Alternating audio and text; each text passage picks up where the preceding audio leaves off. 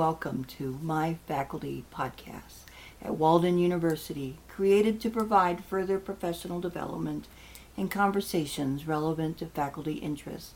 This podcast is brought to you by the Office of Research and Doctoral Services. With me today are Leilani Gjellstad and Nina McCune. Can I have both of you introduce yourselves again? Leilani? Hello, I'm Leilani Gjellstad, and I have been in the role of chair of the Ethics Review Board or Institutional Review Board at Walden University for about 16 years. And Nina? I'm Nina McCune. I am the Associate Dean of Inclusive Teaching and Learning. I have been at Walden not even three months. um, and in my role, I think about um, strategy uh, for inclusive teaching and learning at Walden. Well, thank you both for joining us. Um, today, we wanted to continue our discussion from last time and take a look at some diversity issues and racially specific issues that come up for researchers so I'd like to start the discussion with thinking about how can we support students as faculty who struggle with recruiting diverse populations? How can we help them? Well, there are a couple different types of challenges that seem to come up based on the students that I talk to uh, when they, you know once they've already begun begun their data collection. And so one of those challenges is when they are not necessarily focusing on one demographic or another, but they might be noticing, as let's say they're halfway through data collection, they might be noticing some sort of disproportionate response rate amongst either a certain gender or a certain age group or a certain socioeconomic class. And they are thinking to themselves, hmm, I didn't mean to, but it looks like I might be ending up with biased data so far and how can I round out my sample so that I can feel a bit more confident in the results and how these results could be interpreted or generalized to a larger population. And in some cases, it's really a, mat- a sort of a logistic challenge for a student to sit down with their full committee and maybe someone from the IRB, possibly some other stakeholders in the community to ask, hey, could you take a look at my invitation and give me some ideas or give me a little feedback, please, on uh, does this seem to be biasing in some way? Or let me, you know, share the way the student can share, okay, this is how I've been recruiting. And oftentimes, in my experience in talking to students, I'm sometimes as a you know third party who's not as close to it sometimes i can make an observation such as well are you only posting online because if you're only posting online then you might be missing out on some demographics that tend to not be using online um, let's say social media every day. Uh, and maybe that's why you're ending up with this wide maybe you've got an overrepresentation of 20 something to use instagram or something like that. And so oftentimes it's really helpful to get a fresh perspective, fresh set of eyes on your recruitment procedures and your recruitment materials to try to address that those groups that the researcher and the committee might feel are, are just not responding to the flyer or to the invitation. And um, I don't know, would you add anything that, to that, Nina? I would. I think inadvertently, what you just described is sometimes there is a possibility a student can inadvertently develop a sequestrated research space. And what I mean by that mm-hmm. um, is they've developed kind of their own little box, right? That they they have developed where they're going to get their pool from, and they're only drawing from that pool. Um, and it it really limits then the the true diversity of the whole pool that they can draw from. Now, I understand that um, if you want to study preschool teachers, you're going to look at preschools. um, but if you, for example, want to focus your research on, uh, I don't know, um, Asian American males and who who work in in certain types of schools, um, you may inadvertently uh, look to areas where you assume that there are high concentration of Asian American communities, um, and thereby create this sequestrated space that uh, that just yeah, it, it, creates its own set of biases within the data that don't necessarily give you the picture that you want. I think then to support students who who may be doing this um, is to re-examine, and this is going to sound painful, but re-examine even the theoretical framework. Um, you know, what was the positioning of the research questions in the first place? Are the populations um, that you're considering, are they the are they truly that limited? Um, are there other areas where you could look, or would you, would you benefit from um, researching the exact opposite group to balance out the perspective so that you can have uh, a little less skew uh, in the biases that you're collecting? Let me take a, a different approach to it. If, as a faculty member, my student is collecting data and she realizes that she's got primarily Caucasian older adults, which seems to be older women are usually who seem to respond to things. Is that a negative as a researcher?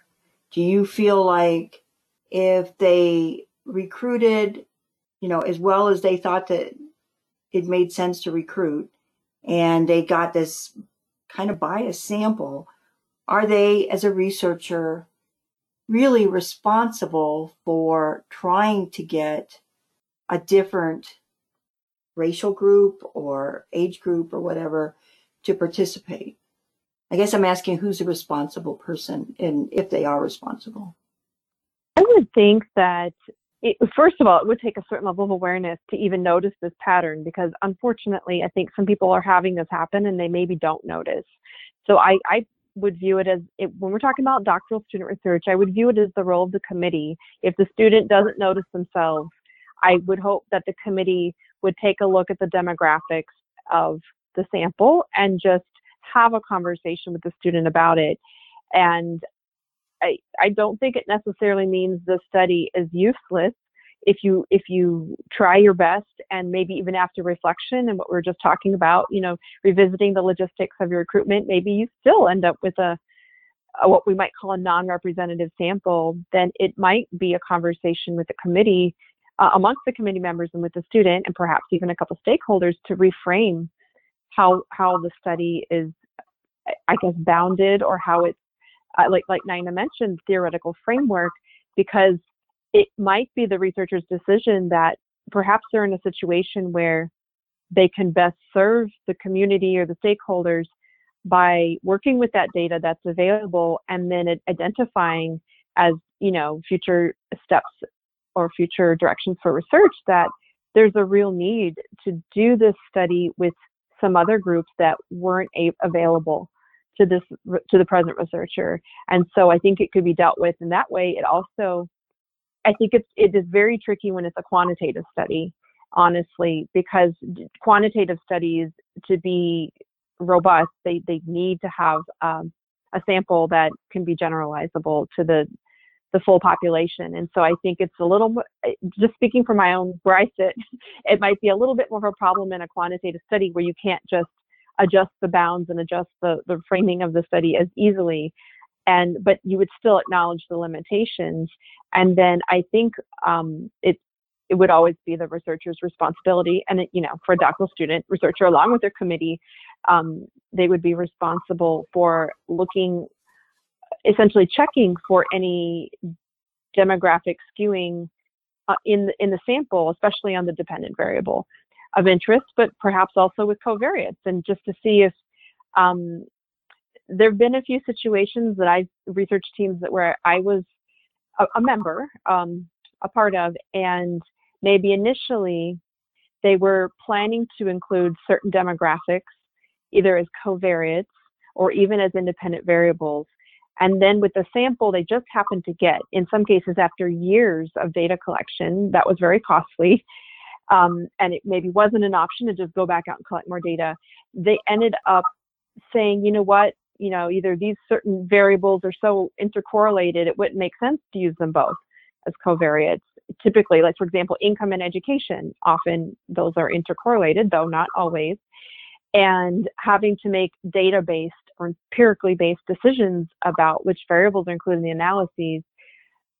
And that's a little different from your a priori hypothesis development, which you know assumes that you're um, you're going to walk in with all of the analyses completely planned before you see the data.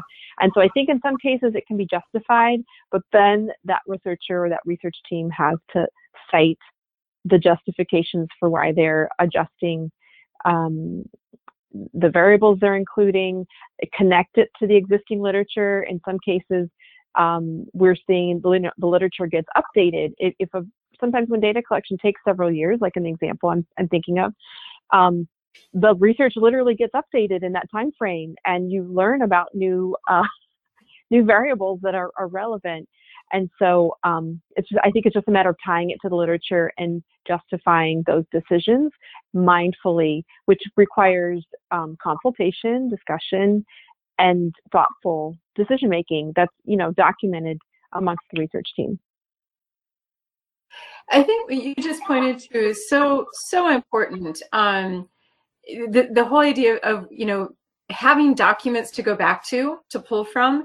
Um, in qualitative research, there is the practice of keeping kind of a, a journal, right? Um, that uh, and this this can go into a different direction of talking about reflexivity, right? That you reflect on uh, what your research day was like and what your interview partner was like, what have you. Um, and you keep kind of a diary of, of your research. And I think there's a strong argument to be made to do that in quantitative research as well. Um, it might not have the same set of, of variables that you write about, um, but I think as long as you can document uh, a diary of what you do as the researcher during your research project, so you can have a document, a body to go back to to look and see kind of the trajectory of how did this turn out this way. um, it's an incredibly valuable practice to have. So it seems like you're both really pointing out the fact that both the student researcher and the committee really need to be aware of these issues and paying attention to it. Otherwise, you'll miss a lot of valuable information.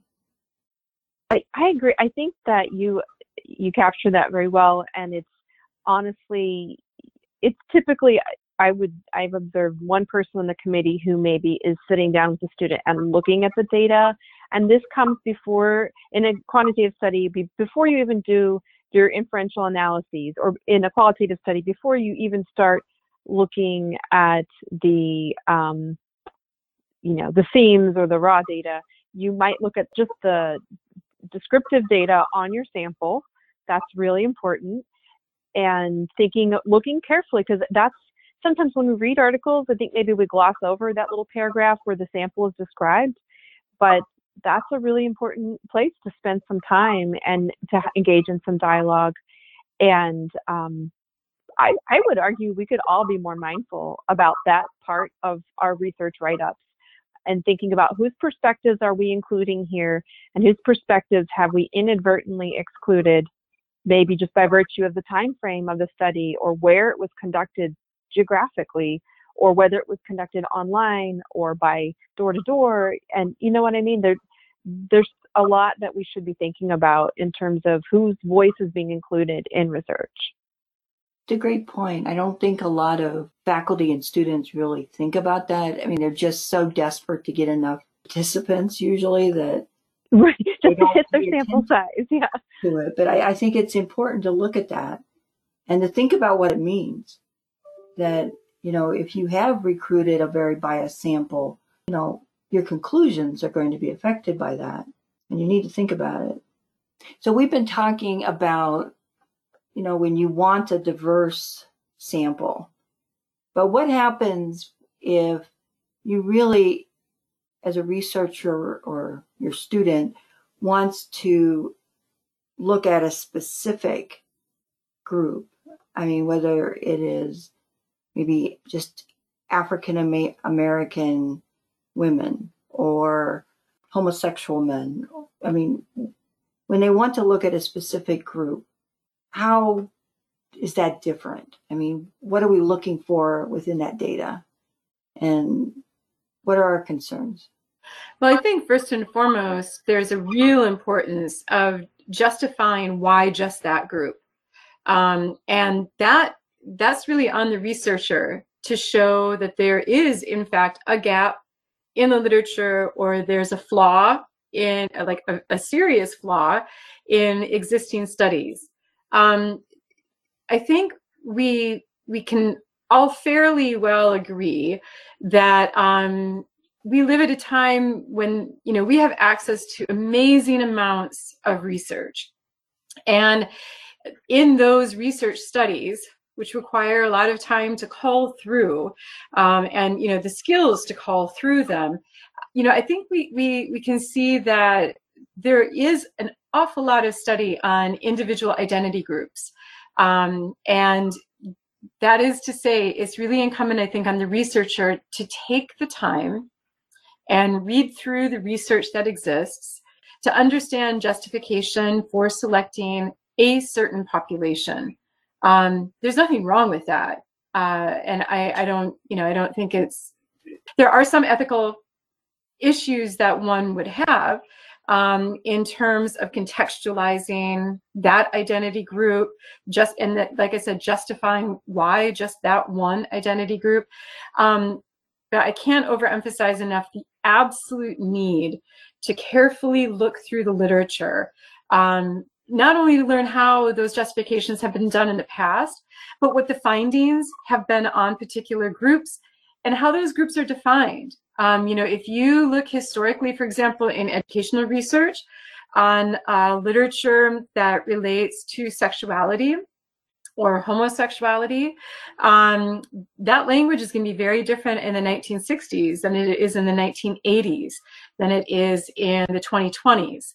Um, and you know that's all bound up with anything from legislation to popular opinion um, to uh, epidemics. Um, for example, the AIDS epidemic uh, in the 1980s really influenced public opinion, but it was it, it was crystallized, of course, then you know around uh, different attempts at legislation or different different parts of public discourse. And so I, I, think it's not only looking at the body of research that's already been done, but carefully understand how those groups have been contextualized, defined, and leveraged within those studies. Yes, the literature is going to be uh, even is review is always important, but it's even more important when uh, a student researcher or any researcher wants to focus on a particular demographic. We touched on this a little bit in the last podcast that we did uh, with you, but just to the highlight, a, a researcher can provide either theoretical or empirical support for why, or both, for why they want to focus on one group. And the challenge they will encounter, at least out in our university, is at some point, if you're going to focus on one group, at some point, the a, a student would be asked to justify for the IRB or for the committee. Why are you exactly are you focusing on this group to the exclusion of others?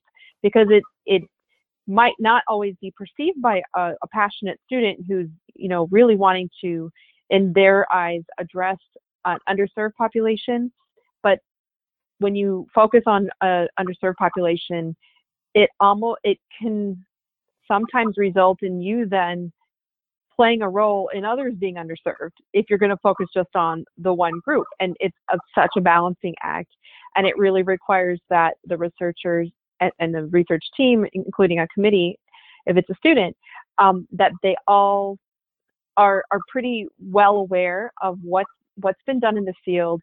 There are certain fields, I think education, we brought up as an example a couple of times, that there's quite a precedent in education for looking at particular identity groups, like to say urban African American boys, you know, because the, there's been a lot of attention drawn to the achievement gap. um, with that group compared to girls or compared to uh, you know other races and in other fields outside of education it might it is maybe the precedent isn't as strong and i don't think we always um, it's not always the case that there's there's no set of rules or like there's no it's not as it can it can't be assumed that any one group is underserved or um, understudied. I think we, we had an example come up not too long ago where a researcher was, a student researcher was making the case that they wanted to focus a study on white males, white boys, um, a study of kids, and to the exclusion of girls and to also exclude boys of other races. And I think uh, in my role with the IRB, our, our reaction was, oh, well, we haven't seen this before ever because usually um, in, in the study was I think in the field of education usually um, it's it's different identity groups that are more minority groups that would be focused on. So we we were working with the student and their committee and just saying, well, if you can make the case for why this group is a particular concern, and the student brought up some concerns about um, higher levels of aggression and um, you know a- acting out after uh, situations that are possibly more likely to impact white males and so we just said yeah just make that rationale really clear because anyone you encounter as you're encountering as you're conducting this study so if you're out in the community trying to recruit children and getting their parents on board with the study in the schools and you're going to have to explain why you're focusing the study on white males because it you can't just go out there and say that without some sort of context. And um, so anyway, that situation is not resolved yet, but those are the types of steps that a researcher would need to take if they want to focus on a particular identity group. Do you feel that we talked about this in terms of race, but let's say within a particular racial group, so if someone wants to look at Hispanics, maybe Hispanic females. Do you feel like they also have a responsibility to look at like education level, even if that isn't a factor in their study? I mean, to make sure that they're getting high school age, you know, high school educated people as well as college? How much work should they do in recruitment? I guess it's up to the what, what the research questions are asking um, I, I, you know, because I, I wonder again, it's you know one of the, one of the great questions like how, what are the covariables, right? If if we think about socioeconomic status, for example, what what what's what makes that up? Um, and if a researcher is disinterested or if it doesn't really fit to think about income level and education level and geography, um, urban rural status, all of that, um, I think that you know it's, it's a good question. Um, it, it I think it really depends on you know how a how much demographic information the researcher's capturing, um, because there are lots and lots and lots of studies that don't capture that at all. That that don't have or include that kind of demographic feature. Um, so when when is that useful and why is that useful? How is that useful to the research and how does that fit a pattern um, in in existing literature uh, that would bolster findings then for the new research that's being undertaken. Yeah, I, I would say I would totally agree. It depends on the study and the research question.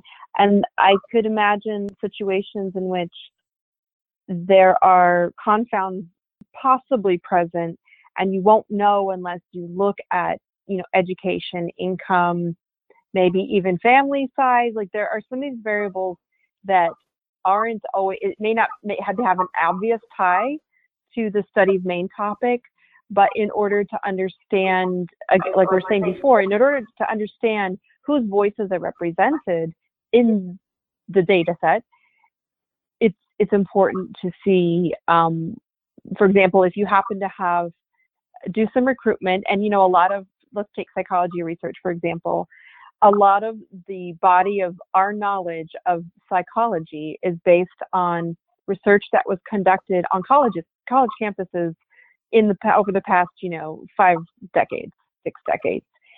And so we it resulted in the entire body of psychological literature being biased toward understanding how youngish people in in a college setting and how their psychological um, mechanisms work and, and their experiences and um, it probably wasn't until we started having more identity and um, contextually based discussions about um, how lack of access to be participants in research and how that is impacting our body of knowledge. And I feel I perceive that that's been happening more over the past 20 to 30 years. And prior to that, it was just sort of a given, at least in my field in psychology, it was a bit more of a given that well, if you're going to recruit participants for kind of ba- what I would call basic psychology studies, so psychology studies that are about basic functioning, like cognitive functioning, I'm not really talking about disorders. Like if you just want to understand how do people problem solve, how do people focus on tasks while there's distractions around, those studies by and large were conducted on college campuses by uh, using students in psychology classes as volunteers.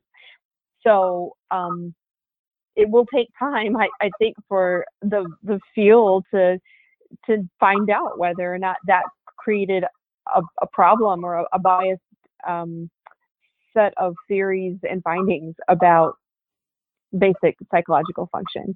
Um, and so I think, you know, to go back to your original example, the I think that if you let's say you were making some assumptions, it or let's say you you were doing a study and you were pulling data. Let's say you're pulling existing data from county records or something, and your population of interest is Hispanic females, and you wanted to be able to run some analyses. And you think, okay, great, I've got their ethnic information here because it's part of the county records. I've got, you know, the outcome variable of interest.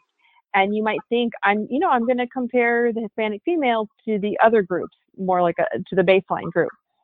I think if you ran that analysis and did not take education into consideration as a covariate, then you run the risk of thinking that your independent variable is their gender and their um, uh, their ethnicity, when actually the independent, the real meaningful independent variable might have been education all along, and you just happen to not uh, focus on it.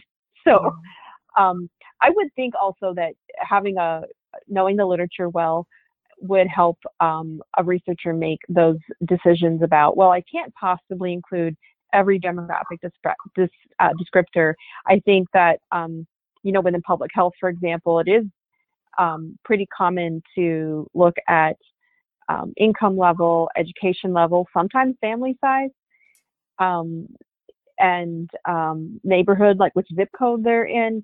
And so these things, you know, you've learned by reading many research articles and seeing what other researchers have done. Not to say that in the next however many decades, we might come up with other variables of interest that we just realized were neglected for for a long time. And so I, yeah, I I think that uh, it, I would be nervous, honestly, about a, a a method, I'm sorry, a result section that did not address any of the um, descriptives of their sample.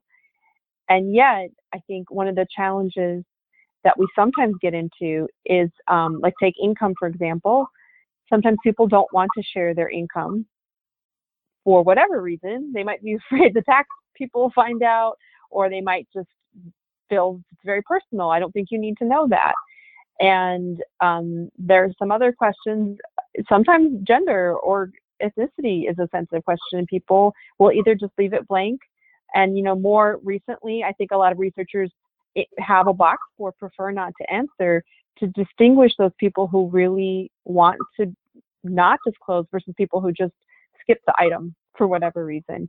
And those dynamics, I think, have to be respected. And it, I, what I counsel my own students is that if there are variables that you think would be helpful to know, in some cases, you might even have a brief explanatory sentence on the demographic questionnaire, on the demographic part of your uh, interview or questionnaire, just to say, you know, I don't want to engage in any stereotypes or promote stereotypes, but it would be really helpful to know a little bit about your personal background. And, and you could even say, because I want to ensure that I include people from different backgrounds.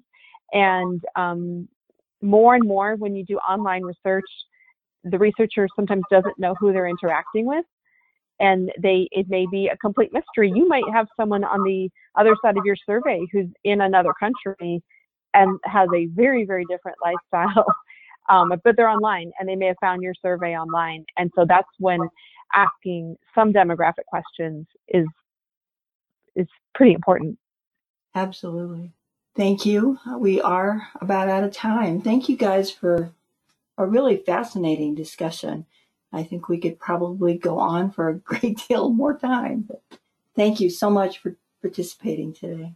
Well, thank you. Thank you both.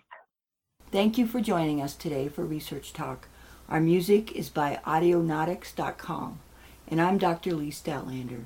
Today's podcast was sponsored by Walden University's Office of Research and Doctoral Services.